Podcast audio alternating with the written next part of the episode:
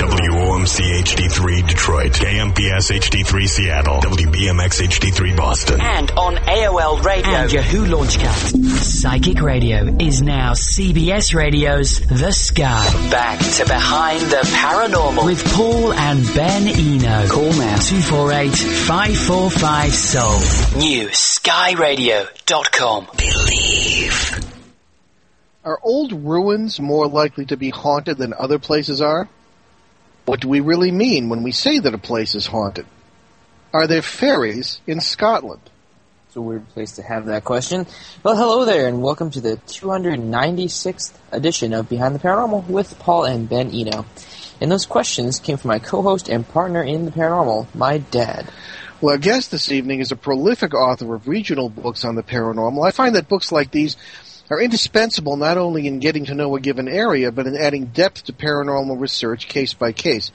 And I think very often regional books on the paranormal are uh, not ignored, but aren't, aren't taken as seriously as they should be. And but I, I certainly do. Everywhere I go, I try and pick up uh, books from a, a, particular area that have to do with their folklore and and uh, paranormal history.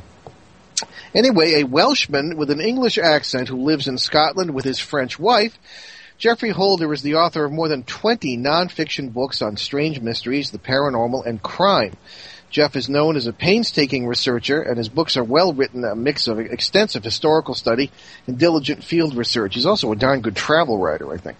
Stone circles, folklore, holy wells, lake monsters, and ghosts all feature, along with witchcraft, UFOs, fairies, big cats, and popular culture. Geoff also wrote the STV documentary series Mysterious Scotland.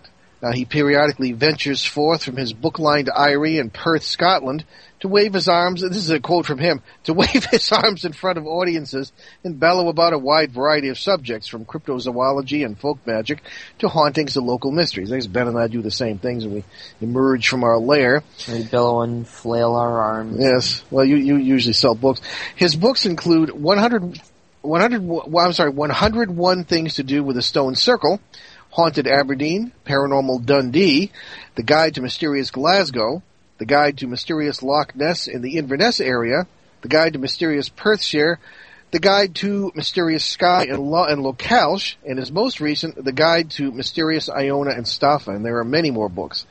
Geoff ventures south of the border as well in his book, The Guide to Mysterious Lake District in England, for those of you who are geographically challenged. And his website is www.geoffholder.com. That's Geoff, G, the, uh, the old spelling, G-E-O-F-F, holder.com. Geoff Holder, welcome to Behind the Paranormal. Well, good evening. Thank you very much for having me on. Real oh, pleasure. Go ahead, Ben. Uh, Ben's going to start us off with our questions. No, I'm not. Uh, I'm, yes, you I'm just, are. I'm just kidding. Uh, do you consider yourself a folklorist, a paranormal researcher, historian, a travelator, or a travel writer, or all four? Uh, all of the above. Oh, well. Good, okay. There you go. all right. So, what's the weirdest place in Scotland, or where's the weirdest place in Scotland that you've been to, and what exactly happens there? Oh, that's a that's a that's a that's a a good good place to start, uh, Ben. Um, I would say pretty much the whole of Scotland has got the opportunity, the, you know, the possibility of containing strangeness. Pretty much everywhere I go, I find those kind of things. Um, but to, to, give you sort of just uh, two examples, um, very con- contrasting examples. One in a very rural location, I was uh, taken by some archaeologists to a an underground cave which was used for um, Iron Age um, magical rituals 2,000 years ago, um, and an extraordinarily numinous place, uh, very difficult to get into. And but in contrast to that, somewhere in, like in a very urban location in Glasgow, uh, there's a cemetery in a, in a very sort of uh, economically deprived part of the city that 50 years ago was the site of a veritable vampire hunt by several hundred school children. So you have that sort of school contrast. Children. In, yes, seriously. All right. Wow. You think you've heard everything? can, can you tell us more about that? Okay. Um, well, it was uh, the year 1954 and hundreds of school children invaded uh, a cemetery in search of a vampire with iron teeth. And this creature had apparently already killed and eaten two little boys. Um, the parents. Say again? These were brave kids. Yeah, that's right. Well, some of them were armed with uh, homemade weapons like stakes and tomahawks. Um, uh, the, the the police had to be called to control them, um, and the story got into the local press, and it, it was a sort of like a three day wonder. Um, with sort of uh, you know headlines such as you know hundreds of children invade cemetery in search of vampire with iron teeth, and then after three days, uh, they, the kids were all saying, "Ah, no, no, that's a lot of nonsense. We don't believe that anymore." So it was a, it was a veritable three day wonder, but it did change um, the political landscape of Britain for for a, a while because the adults in the area all had to come up with some reason why the children were, were hunting this vampire with iron teeth, and they settled on American horror comics like um, Tales from the Crypt. All right. And, and so they ended up being banned um, from from from Britain because because you know Yankee trash was uh, corrupting the imagination of our kids, and uh, it, it came it, it ended up with the only time that the the British Houses of Parliament have actually debated the actions of a vampire. Interesting. Yes. well, I, I was completely unaware of that. Uh, that's sort of pre- it's an amazing precursors, story. Precursors to the modern feral ghost hunters, as we call them, I suppose. Indeed, so yes. yes, indeed. All right, good, Ben. Yeah, inspired by comic books, uh, nonetheless. Well, So- They were. Actually, Ben, they weren't inspired by comic books. Oh, they weren't? Because At the time, no one had actually bothered to ask the children what they'd been reading. And um, a couple of years ago, there was a documentary on the on the on local radio about it, and they went back and they interviewed the, the men, women who you know, obviously now in their sixties, and uh, they said, you know, it was a poor area. None of them had ever seen a horror film. Nobody had television. Nobody had ever seen an American comic book. Some of them didn't even know what a vampire was. It, but it was something that it was like a playground fad that just took off. The only You know, difference. d- d- not to di- not to digress here. I know Ben's got more questions, but uh, the the the British, I suppose, are sort of I don't know, have had a love hate relationship with with horror literature in the past. Well, one thinks of, of attempts at British horror movies such as Gorgo.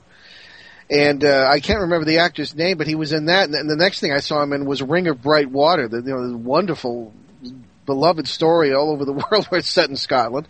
And uh, how did he find himself in Gorgo to a, a wonderful otter? I don't know. But um, I don't know. Perhaps uh, it, it's a matter of um, of perception. But go ahead, Ben. Okay, so um, your book talks about everything from ghosts and UFOs to cryptids and fairies and all that wonderful stuff. Is there any one of those that is most common, or is it just a pretty even mix? Um, well, cryptids is by and large a fairly recent phenomenon, by which recent I would say late 19th century onwards. Um, uh, ghosts uh, are universally popular as they have been in all cultures, and, and you know the, the probably the earliest writings talk about some kind of some kind of spirit. The earliest writings are about paranormal subjects, deal with some kind of spirits or, or, that kind of nature. Witchcraft is almost uh, universally popular. To use a broader sense, uh, the use of magic uh, is is uni- universally popular in, in these areas as well. Uh-huh. Uh, I, I think of cryptids. It's interesting that, that you should. I'm interrupting Ben again, but you should bring up cryptids. Uh, I, I was in uh, Devon, in England, in the uh, Devon and Somerset in um, 1989, investigating the Black Beast of Exmoor, so called, which of course is a big cat. And as we all know, big cats were not common in Britain since the last ice age. They say they're not common, they were were non-existent. I have a theory that I could just picture some old colonel from the Raj, you know, bringing back some sort of panther from India or something. And then when Parliament passed the Animals Act in what was it, seventy six? Seventy six, yeah. Yeah, just sort of releasing the thing into the wild, where, where it apparently interbred. Because I saw tracks that were huge, uh, interbred with uh, local lynxes or, or some other DNA friendly critter, and uh, ended up with the. And I, I talked to many farmers who had uh, literally seen uh, these things, sometimes in, in pairs. So uh, I just think when you mentioned the end of the last century, that's about when perhaps people might have been bringing some of these things into the country. That's right. Uh, I, I'm, I'm quite envious of you there, Paul, because uh, you, you've sort of investigated that, that particular uh, big cat case. I've, I've written a lot about big cats, uh, particularly in Scotland, and you know I've never ever come across I've never come across anything close. Although I've spoken to a, quite a lot of uh, people who, who, who've seen them. D- can I just go back a little bit? Oh, by all means. Uh, uh, you mentioned lynx. Lynx uh, were native to Britain in the Dark Ages. They were probably exterminated in Scotland about a thousand years ago. Um, but we, there are there, there's a very small native cat which is called the Scottish wild cat. It's much smaller than you know any of the big cats. Um, but there there is a suggestion that we might have three um, uh, exotic uh, uh, felid species in, in certainly in Scotland. Um, uh, the black panther, or you know, the melanistic leopard, uh, the North American uh, cougar, and the lynx. And the link, there's a, a, populations of lynx in Eastern Europe at the moment, and um, it, I've I've spoken to a, an urban zoologist who suggests that, that at least two of those species are interbreeding. Ah, all right. Po- possibly creating even something like a, a British subspecies. Oh, there we are. Well, I suppose that's what happens. Uh, Mm-hmm. One thinks of the, uh, again, I'm stepping on Ben's questions. One thinks of the black dog phenomenon that Mm. reported around the British Isles, and uh, do, you, do you have any examples of that? Oh yes. Um, to, to, just to explain to to, to, to your listeners, uh, the, the black dogs are one of the most persistent um, um, creatures um, of supernatural folklore in Britain. Um, and uh, they they have they have various names. Sometimes they're called the fairy dog or or something like that. But they are always magical. Uh, they are always black. They're always large. Some of them are quite fierce. Some of them are distinguished by the fact that they have red eyes or shining eyes. Some of them are distinguished by the fact they have no head at all. Um, and there are there are pamphlets from the 16th and 17th century of people describing attacks by black dogs on individuals. There's a, a church in the east of England that still displays the door with the scratch marks where a black dog, a supernatural black dog, apparently attacked the church. Hmm. And I've, I've in, in the in the sort of folkloric stories of him, tales particularly from the uh, as late as the 1890s, people are still reporting sightings of black dogs. And something that's really, really strange is that I found a place in the Lake District that in up till the 1930s, there was a persistent tale of people sighting black dogs in the area.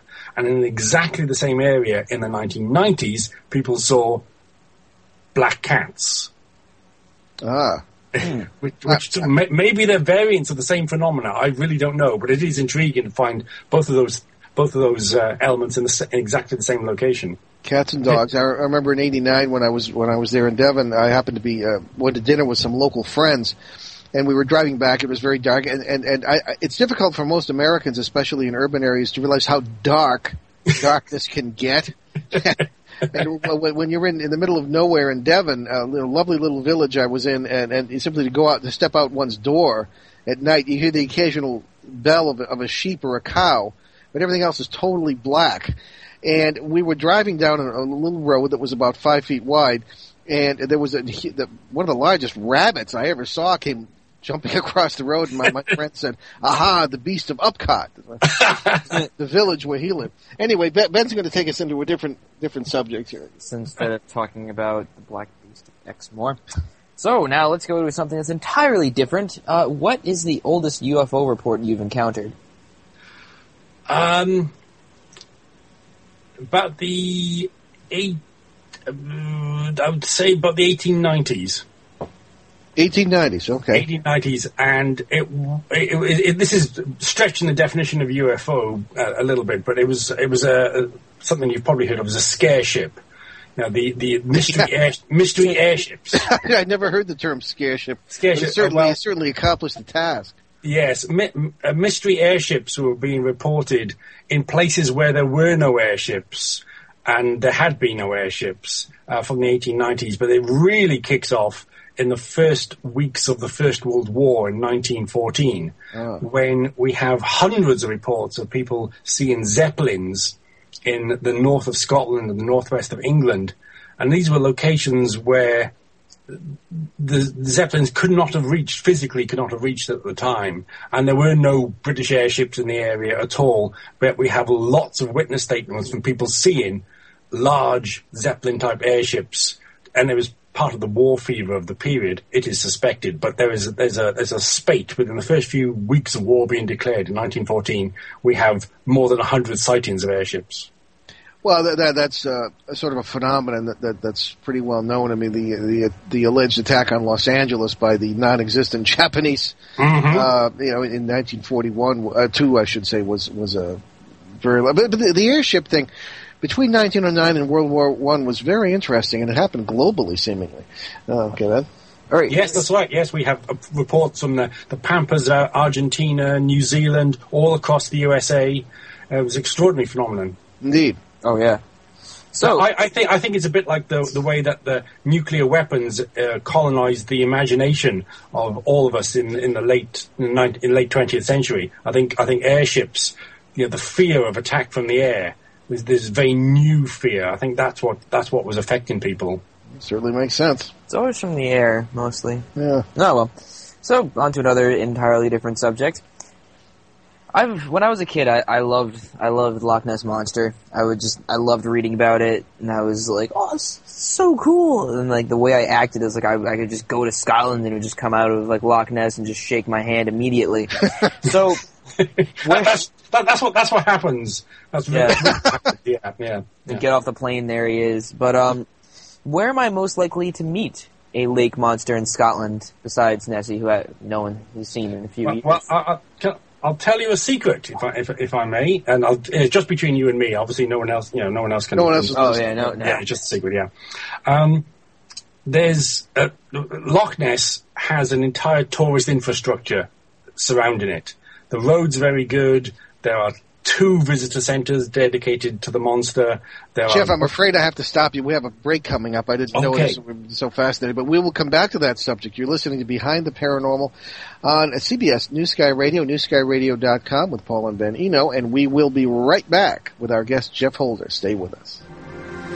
Join Mystic Radio with Robin Alexis Wednesday at 3 p.m. Eastern and 12 noon Pacific as metaphysical mother and TV personality Robin Alexis helps countless people around the globe live fuller and more conscious lives. Robin serves you using her gifts as a medium, medical intuitive, past life reader, and more. Get your free on-air readings Wednesday at 3 Eastern and 12 noon Pacific, right here on the sky. And check out Robin's Soul Spa at robinalexis.com.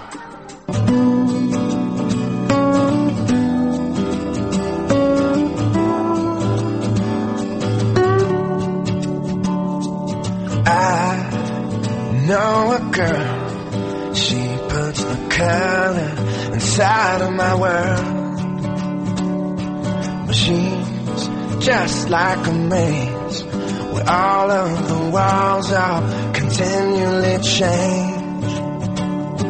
And I've done all I can to stand on the steps with my heart in my hand. Now I'm starting to see maybe it's got nothing to do with me. Fathers, be good to your daughters. Daughters will love like you do. Girls become lovers who turn into mothers. So mothers, be good to your daughters too.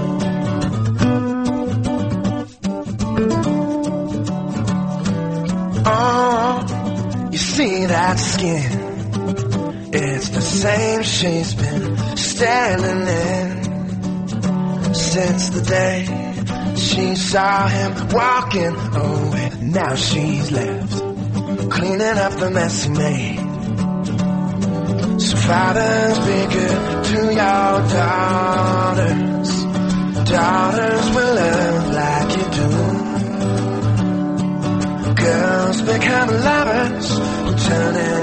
mothers. So mothers be good to your daughters too. Boys you can break. You find out how much they can take.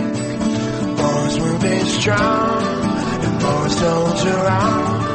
The boys will be gone without one from a woman's good, good heart.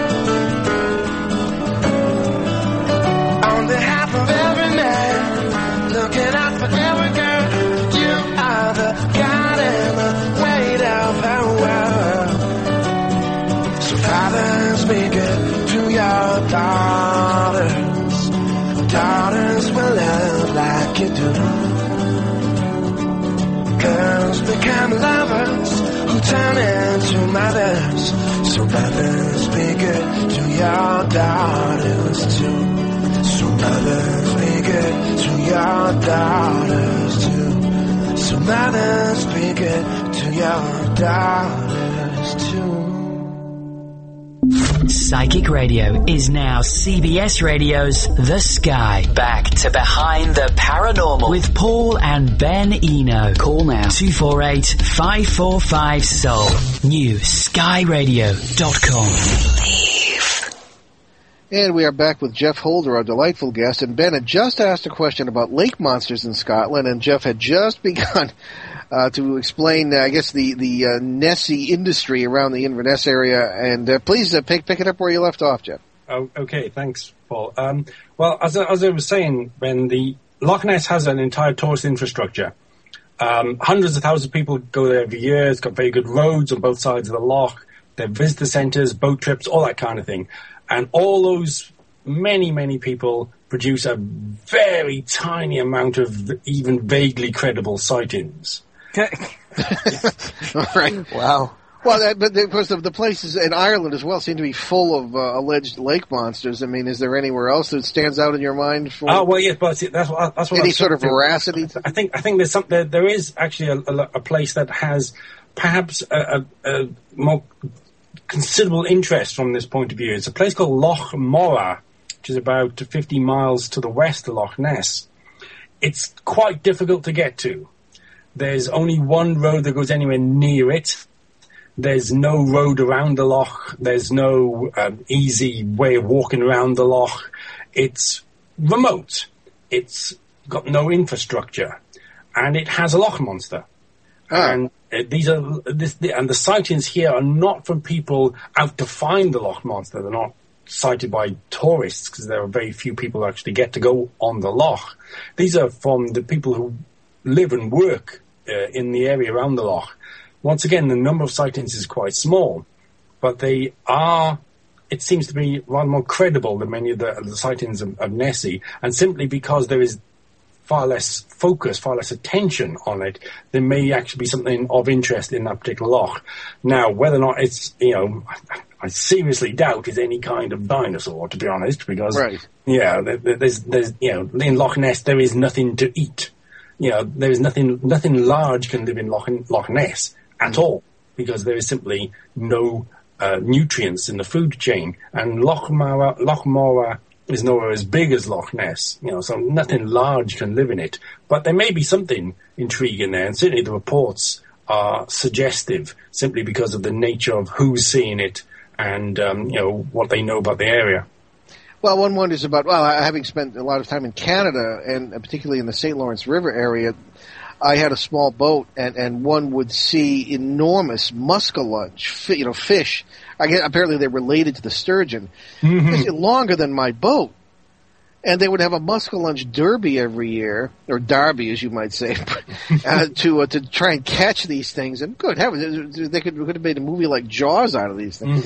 And uh, so there, there are enormous fish. You know, on the other hand, we take the point of view in our work that you have, you know, the the quantum physicists are correct, and you have multiverses of different worlds, and all possibilities exist. So it's possible you have overlaps, and strange uh, cryptids can emerge from time to time. This might be why they're never caught. But again, who- you know, we really don't know uh, anything. Okay, well, into some of my own questions here, as if you haven't heard them yet. Uh, have you detected any pattern to the general paranormal tapestry of Scotland? In other words, uh, do, uh, do, are you a believer in ley lines? Do things take place along those things? Uh, anything to do with uh, any particular patterns during seasons or full moons or anything of that kind? there's nothing that I've noticed that that is seasonal of that nature. The one thing I, I would say is, uh, which is very much uh, the, the human factor, is what you might call celebrity culture, in particularly when it comes to ghosts.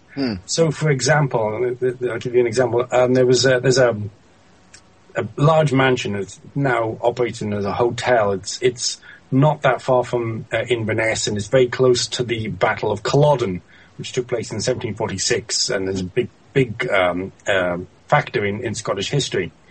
Uh, I'd Um, say so. Yes. Yeah, yeah, and um, someone uh, staying at the the house saw an apparition of a man, and when she was asked what uh, about to describe it, she said, "Oh, it was Bonnie Prince Charlie." And they and they said, "Well, how do you know it was Bonnie Prince Charlie?" He said, "Because he was wearing a kilt." well, it, could be anybody. Yeah, it could be anyone, but the, the fact is that, that you know of all the uh, dozen, um, you know, dozens and dozens of, of men died in that house, particularly during times of war. From there or to history, they're mostly anonymous, except to experts. Whereas Bonnie Prince Charlie is famous, so it's uh, it, that sort of ghosts get taken over by celebrities. or people say, you know, I I've, se- I've seen Bonnie Prince Charlie when, they, when what they've seen is an apparition of someone who appears to be from a previous period in Scottish history.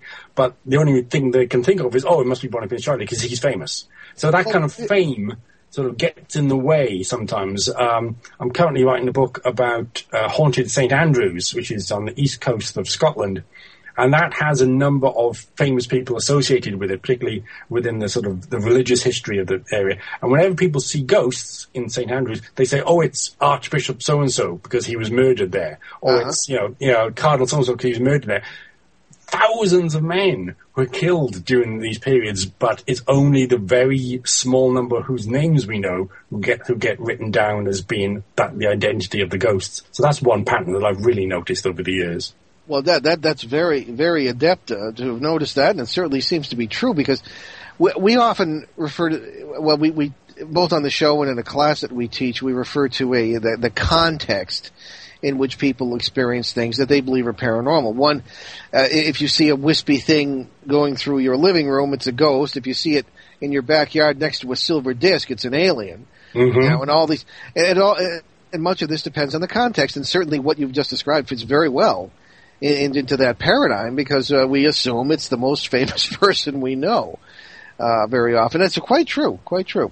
Uh, so wait, wait, wait. Hold on a sec. all right. This is kind of a question that I haven't asked, but I just it just popped in my head now. I don't know if this. I don't know if you have any idea about this, Geoff. But what is like? Are there annoying feral ghost hunters in Scotland as well? We call them feral ghost hunter. You know the type. Um, yeah, I know the type. I'm, I'm, I'm gonna, I'm gonna choose my words carefully here. Yes. Okay. Okay. Well, we, we try not to step on too many toes here, but you well, know, well, you know, there, there, there, there is, there, you know, it's very easy to run an investigation of this kind of thing very badly. yes. and I've seen examples of that, and it's it's um, it's annoying, and it's it, and sometimes I think it's a bit uh, irresponsible as well. I think it's well more than a bit at times. I just, you know, as someone who had some, I like to think academic background uh, in this and worked with some of the, the finest parapsychologists of the day in the 60s and I should say the 70s. Uh, I do get rather frustrated, as does Ben, Yeah. with with these people because America and Canada, U.S. and Canada are full of these people, and I understand from uh, my our good friend Shane Eno, no relation in Denmark, that it's it's spreading rapidly to Europe by means of these television shows. Yes, I, I, I concur exactly. I know exactly what you mean. Yeah, uh, I mean these people. I mean, there are many of them we know who have the, the very best of intentions, but we very seldom have them on the show. I mean, they're they're using 21st century equipment to try and prove 19th century ideas, and it's it's it- it's it's absolutely ludicrous. Um, and they don't talk to each other. There are politics and feuds and intrigues. I mean, it's just, it's it's nonsense. But of course, uh, one can say the same about science at times. So uh, we're frustrated by just by, by just one, one of the things. One of the things I've noticed about uh, such groups in this in this country is that the the paranormal investigation is only the second of their purposes. The first uh, and primary purpose that they exist for is to actually fall out with each other Exactly. and split off in the vociferous manner into other groups where they uh, go off in a huff and they go off and, and they, they all have very similar names, so it's very difficult to, to, to distinguish. The problem with that is it's difficult to actually uh, uh, distinguish them in terms of quality control. In terms Well, of no, well, there, I don't think there is any quality.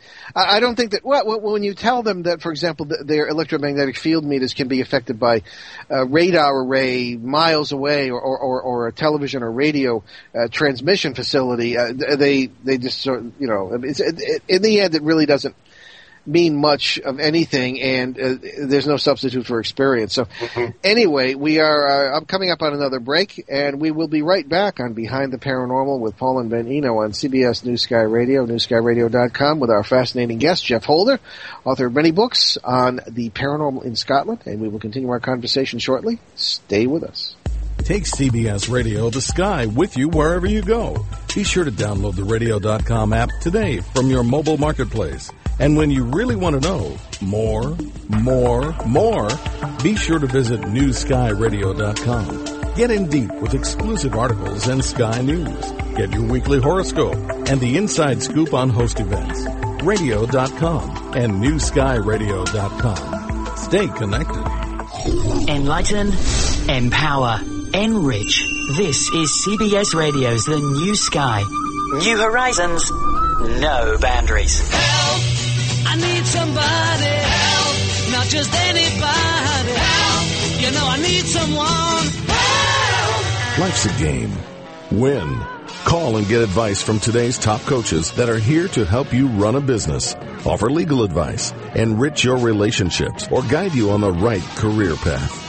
Our coaches are expert professionals in their field to help you win the game of life. Listen to Coach Me Radio, Monday through Friday at 5 p.m. Psychic Radio is now CBS Radio's The Sky. Back to Behind the Paranormal. With Paul and Ben Eno. Call now 248 545 Soul. New skyradio.com. Believe. And welcome back, and we're talking with our guest Geoffrey Holder, and we were mentioning the feral ghost hunters and the huge industry that seems to be spreading to Europe about this. So probably the less said about that, the better. Uh, we've always been interested in stone circles, Geoff, and of course, naturally, uh, the British Isles are full of these. Um, uh, what is the most powerful, if you want to say, stone circle that you have noticed in Scotland? Why is it powerful, if you believe that it is? Well, that, that's a that's a, a good question. There is about 900 stone circles in the British Isles, um, and you know I've only visited a, a, a fraction of those. They're some of my favourite places to visit. I'm notoriously, at least amongst my friends, insensitive to any any sort of feeling of uh, power or numinosity or, or Yeah. uh, energy or anything like that. Uh, but I still find them absolutely t- t- small and magical places to visit. Um, the I, I, would, I would say there's there's two that really um, uh, really have attracted me. One is a, a stone circle in uh, the Lake District in northwest England. It's called Long Meg and her daughters, and it's a very large stone circle. I've heard of that. And Long and, and um, Long Meg is the, a, a very tall uh, stone that's just outside the circle. And the folklore of it is that Long Meg was a witch, and she and her daughters were all turned to stone uh, by the local uh, uh, member of the church for, I think, dancing on a Sunday, I think, or some, some, something like that. But there is something about it. It's it's deep in the countryside. It's not surrounded by any any buildings. Uh, there are um, uh, very ancient carvings um, on marked on some of the stones that clearly were part of the, the, the ritual processes that were going on there. It, and it's it's I, I, it's got a, a truly uh, yeah I think it has the, the word is correct a truly magical atmosphere. And then another place that, that really comes to mind is a place called Callanish, which is a, a complex of stone circles um, on the island of uh, Lewis, which is uh, off the west coast of Scotland. Once again, it's remote, it's windswept, it's rain swept, but it's very unusual in that the circle has arms going out in all four directions, so it actually forms the shape, if from above, of a Celtic cross, which is a very unusual um, um, structure within the terms of the stone circles in the, in the British Isles. I can't think of many others that have that. that so that that's a very special place for me as well. Is, it, is that a pre-Christian site? Oh, they're all pre-Christian. Yeah, I would think so. Yes, of course. Yeah, yeah I mean, they're- yeah, they're, They, they they precede uh, Christianity by um, you know two thousand years at the minimum.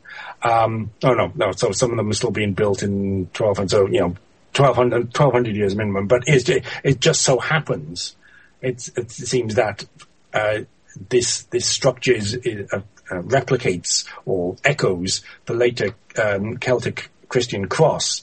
Um, but it's, a, it's, it's a, something you can only see from the air. Hmm. You can only see that shape from the air. Ah, interesting. I hadn't, hadn't been aware of that.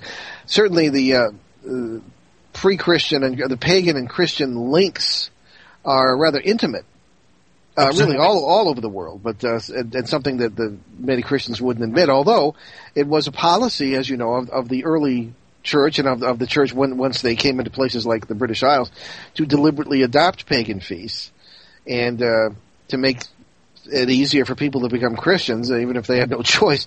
And uh, somehow the, the whole business has been transmogrified into uh, and Christianized. That's right. There, there are a number of um, churches in the British Isles, at least 20 that I can think of, that incorporate within their, their fabric, either the fabric of the, the church itself or the fabric of the churchyard wall, they, they incorporate the stones of the stone circle that was on the site originally.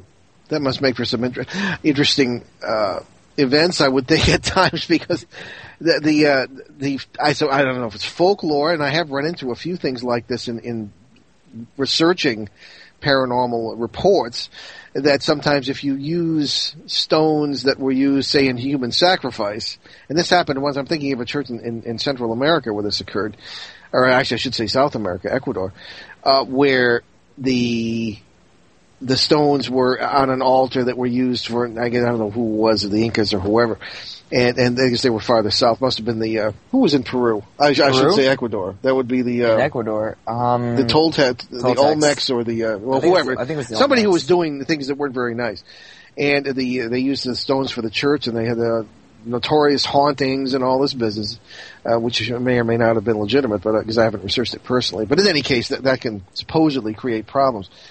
Um, one, let me tell you one experience I had, Geoff, at the Scorhill Stone Circle, uh, way down in Devon on Dartmoor.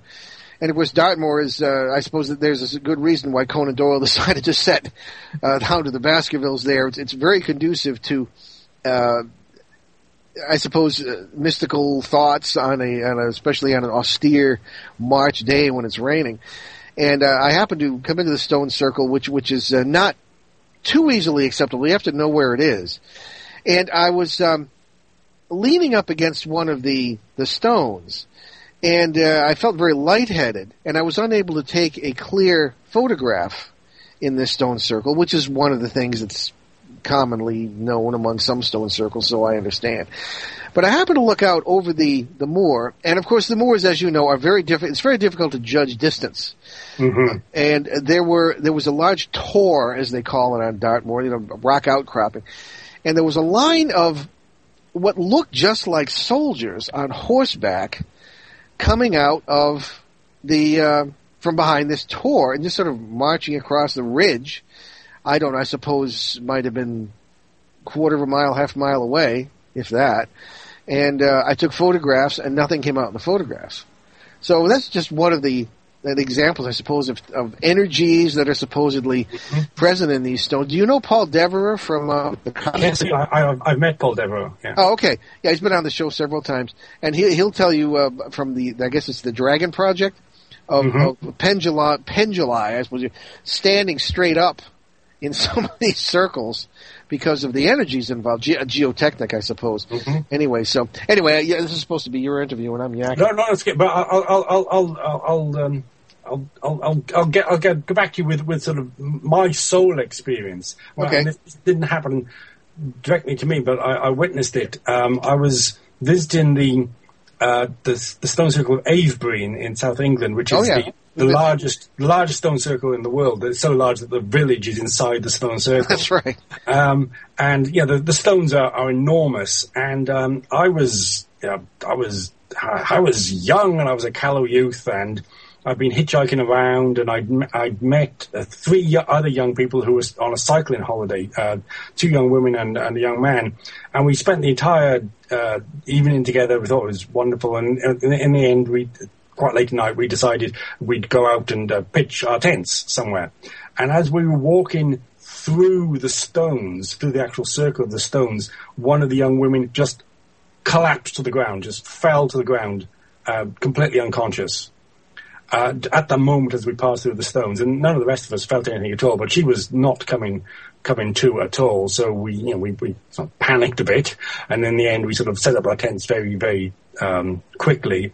Got her, got her warm, and then she came to in a slightly groggy manner. Had no idea what had happened to her, and we spent the rest of the night not sleeping and wondering what on earth had gone on, and coming to no conclusions whatsoever. Uh, ben might have a comment on that. That sounds like something that might happen to a shaman. Oh, yes. Wait, actually, I don't have a comment. But, what, do you want to give it, like, my input? Please. Well, you see, there was actually a stone circle we ran into in the middle of Connecticut, that weird thing that was near that, like, perfect, perfect circle around a tree that also had a perfect circle in branches. Very strange place. Yes, yes, the, the Earth is a very interesting place when it comes to stone circles, circles, because for some reason it directs, like, energy or some crap like that, I don't know. I'm not, I'm not an expert on these things, I'd ask Paul Dever or myself. But, I had a question, but I forgot what it was. Well, you're, you've had a rough day. Anyway, it was. I'll, um, I'll remember it, I'll remember it. Yeah, there were. He didn't remember quite what happened, but we we happened to be taping for, uh, I suppose, a pilot for a television show, and there were all sorts of uh, things that occurred to him. And the interesting thing about this area was that there was uh, military activity uh, in the area at, at the points of what we seem to to identify or map out as, as as a triangle that involved a house that we were investigating that simply started with quote unquote ghosts and then got into UFOs and it was really a, a zoo. So anyway, Alright, I remember now. Okay. Okay, so, my question was, um, druids, what do you know about them? How long you got? we got about two minutes before the next break. Okay, very, very, very quickly. Um, druids were the priestly caste in um, Iron Age Britain. They were exterminated by the Romans, and they but they survived in Ireland up until the sixth century A.D. Uh, because the Romans never got Ireland, and therefore it's from Ireland that we know a lot more about what they actually did, how they actually practiced, um, and they, so they were they were real historical individuals, um, as thing from the fantasy druids that were invented in the 18th century and that we largely see today. Ah, okay. So what were, what did the real druid, what, what were they like? Um, they were kind of cross between uh, lawgivers, administrators, uh, priests. Um, they were highly educated. Uh, they, they they they provided laws. Uh, they they could c- control more than one tribe's uh, activities at any one time. They they um, uh, administered uh, disputes. They, they took part in wars, and they did commit human sacrifice uh, um, on a ritual nature, usually with willing victims. Uh, and I understand that many of them were uh, condemned criminals. in some cases, but in some cases, the the the, what, the, the things, some of bog bodies have been found, and these people who people who've uh, been fed very uh, high protein diet, they'd eaten uh, um, luxurious foods, they didn't have um, calluses on the hands, they hadn't worked uh, you know, physical labor. These were people of, of some status who were Oh. presumably being willingly sacrificed for whatever belief system that, that existed at the time. we have our suspicions about such belief systems. Uh, we have a, a whole, I suppose, uh, cosmos full of what we refer to as parasitical entities. We, were, we can't think of any other t- way to describe them. Mhm. Uh, run into them all the time, and uh, you know, responsible for the folklore about demons and stuff. Okay, very good. Mhm. So anyway, we have to take another break, and we will Mhm. be right back on Behind the Paranormal with Paul and Ben Eno on CBS New Sky Radio, newskyradio.com with our guest, Geoff Holder, talking about Paranormal Scotland. So stay with us.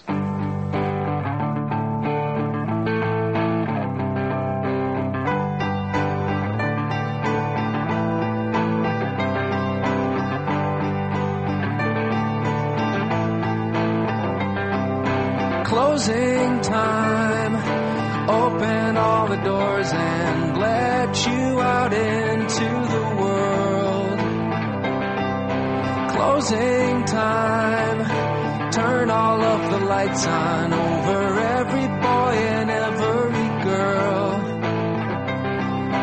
Closing time.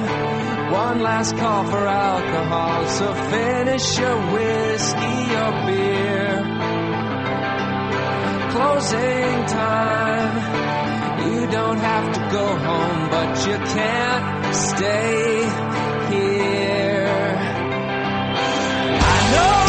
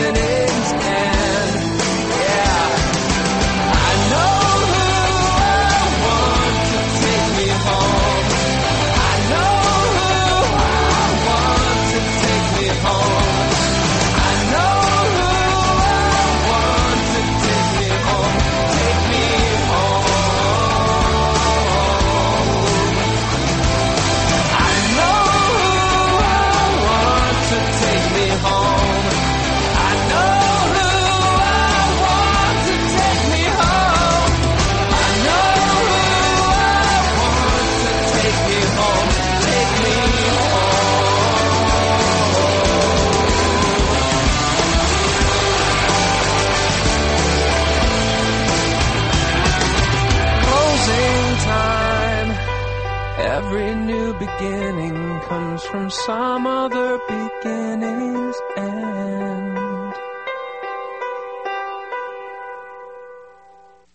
Psychic Radio is now CBS Radio's The Sky. Back to Behind the Paranormal. With Paul and Ben Eno. Call now 248 545 Soul.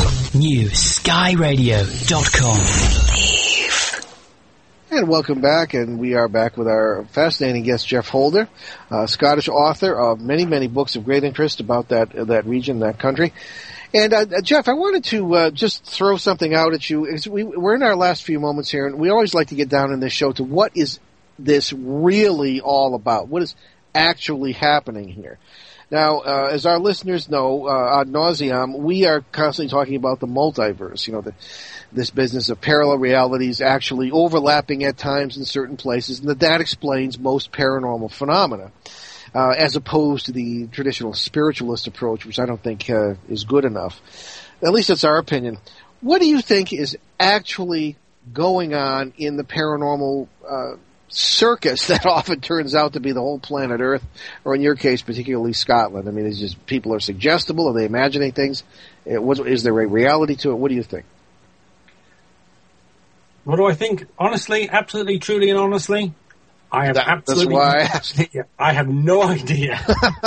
That's Well, that's okay, the most uh, honest answer we've had. Alex, Why? Alex, I'll expand that a little bit. Certain elements do seem, as we discussed earlier about the sort of the scare ship mystery, that does seem to be rooted in human psychology. Uh, there, there, we, we know that uh, elements in our physical environment can affect our uh, the brain, it can affect perceptions, so that might be an element on, on that.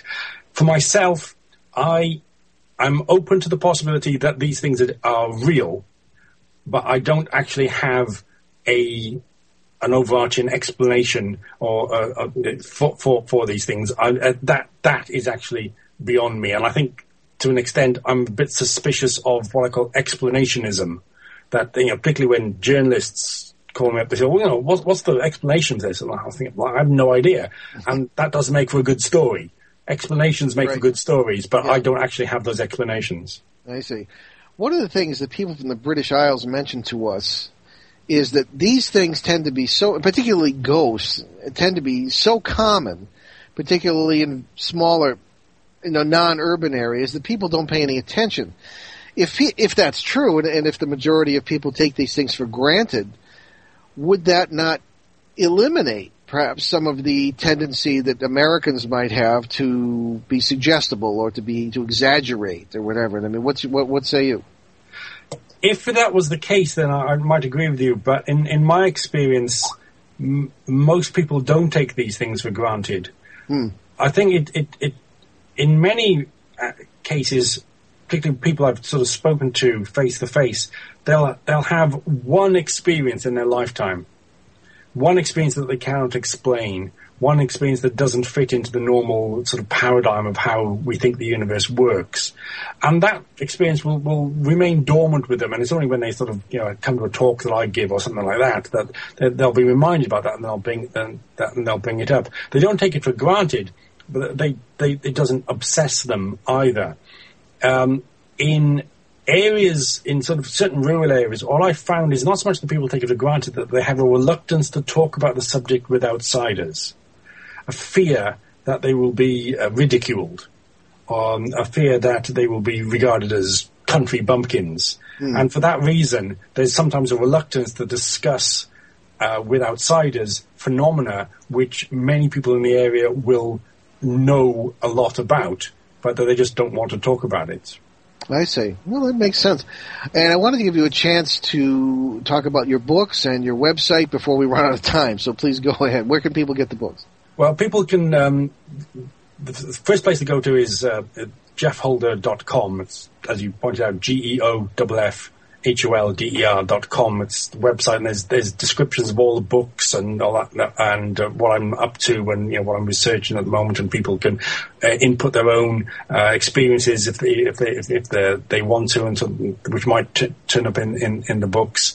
Um, and then my blog's on there as well and you can also find me on you know Twitter and, and Facebook. Just search for Geoff Holder. But in, in North America, if you want to look for the books, the place to go is is Amazon.com. Ah, There's- Amazon. there- There's an entire page devoted to my books on Well Amazon, Amazon Amazon.com. So that's the, that's the, that's be the easiest place to get hold of them. Excellent. Okay, very good. Well, Geoff, I guess uh, I want I have lots more questions, particularly about poltergeist and things. But we'll have to have you back. You've just been a delightful guest. And Ben, did you have anything uh, quickly to? Uh, well, no, I was going to ask about nature spirits and fairies and stuff, but we don't have time for that. Yeah, they're they're they're, they're big. I don't think you of could say it in like four minutes. No, No, I don't think I could. no. But anyway, but Geoff, thank you so much, and we'll be in touch off the air. And keep up the great work. Paul Ben, thank you very much indeed. It's been a pleasure. Oh, it's Very been a good. pleasure, yes. And get to bed. it's one o'clock in the morning in Perth, Scotland, I'm sure. Okay, everyone. Well, we certainly, um, it was a great time talking with, with Geoff. Uh, we wanted to, um, mention, of course, that uh, if you live in southeastern New England, Ben and I are teaching a course at the Learning Connection in Providence, Rhode Island, exploring the paranormal. That began uh, last month, well, it actually began earlier this month, but the next session begins on Saturday, February 11th from 1 to 3 p.m. And it involves some classroom work too in Providence, but we also take a couple of field trips to sites of uh, well-known cases in the area. Is it still five weeks? Yeah. Okay, it's five weeks. Yeah. Okay. Uh, now check it out at www.southcoastlearning.org, and you can also find plenty of information on that and a link to it at behindtheparanormal.com, our show website. I feel like there's not enough time in those five days to discuss everything. No, we only make a beginning. Well, as we're always saying, it's the first day of school, and everything you know is wrong. So, First day of school, good pun. yes, or as your girlfriend would say, everything you know is dumb. Yeah, everything you know is dumb. Anyway, uh, I want to point out Barnes and Noble's uh, Nook and e-reader and Kindle. You get my books, four of my books anyway. Uh, you certainly can get uh, the Rhode Island A Genial History, something of probably very little interest to this audience, but also my most recent paranormal books, Turning Home, God, Ghosts, and Human Destiny, Footsteps in the Attic, and Faces at the Window. And again, behindtheparanormal.com, our show site. Check out our guests, and there are over 300 podcasts. And we are approaching our, officially our 300th show because a lot of them weren't numbered. And we're going to have Linda Moulton Howe. It's going to be December 11th, uh, and we're going to be. I think it's going to be rather a landmark thing because we're going to be discussing Yeah. things we've never. We're going to be tinkering. We're tinkering with a few ideas on a some sort of way to celebrate our 300th episode. Well, exactly. We're thinking of a CD actually that has uh, something like the best of Behind the Paranormal. So we'd ask you to express your opinions on what shows are your favorites. Uh, all the shows are numbered. It's easy to identify them. And just write to us at paul at behindtheparanormal.com or ben at behindtheparanormal.com. All right. So many thanks to our producer Will Kosnick, and we will see you next Sunday on December 4th when my dad and I will host an open line show on, well, in any paranormal subject it will be open game. In the meantime, tune into our New England Drive Time show on WON 1240 AM and uh, onworldwide.com at 6 p.m. Eastern Time every Monday. And you can always get free podcasts of all our shows along with show schedules and guest information at www.behindtheparanormal.com. And we'll leave you with a thought from that great Roman Catholic slash, slash Buddhist mystic, Thomas Merton. The whole idea of compassion is based on a keen awareness of the interdependence of all living beings, which are all part of one another and all involved in one another. Thanks for joining us on our great cosmic journey, and we will see you next time.